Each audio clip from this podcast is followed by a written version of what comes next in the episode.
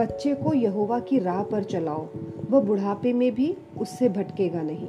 नीति वचन बाईस का छः हम सभी जानते हैं कि अपने बच्चों को अच्छे स्कूलों में डालना कितना महत्वपूर्ण है, ताकि वे पर्याप्त कौशल और ज्ञान प्राप्त कर सके, जिससे इस दुनिया में उनका अस्तित्व और सफलता सुनिश्चित हो सके। हालाँकि, जब तक हम अपने बच्चों को अच्छे इंसान बनने के लिए प्रशिक्षित नहीं करते, जो परमेश्वर के भय में चले और अपने जीवन में प्रेम, न्याय और ईमानदारी को प्रदर्शित करे, तब तक वो कितना भी सांसारिक ज्ञान प्राप्त कर ले, वो उनके लिए महत्वहीन ही है। जीवन के महत्वपूर्ण मूल्य या आदर्श मुख्य रूप से घर पर ही सीखे जाते हैं। इसमें प्रारंभिक अनुशासन और सुधार भी शामिल है।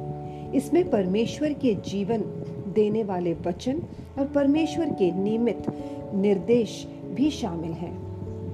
अंत में, परंतु सबसे महत्वपूर्ण, आपका एक प्रेरणा स्रोत या रोल मॉडल बनना भी शामिल है, क्योंकि आपके कार्य हमेशा आपके शब्दों से, अधिक ज़ोर से बोलते हैं। बच्चे न केवल एक उपहार है, बल्कि उन्हें यह सुनिश्चित करने के लिए हमें सौंपा गया है कि हम उन्हें वह प्रशिक्षण दें जो उन्हें दूसरों के लिए एक आशीष का कारण बनाए और जिससे परमेश्वर के नाम को महिमा मिले।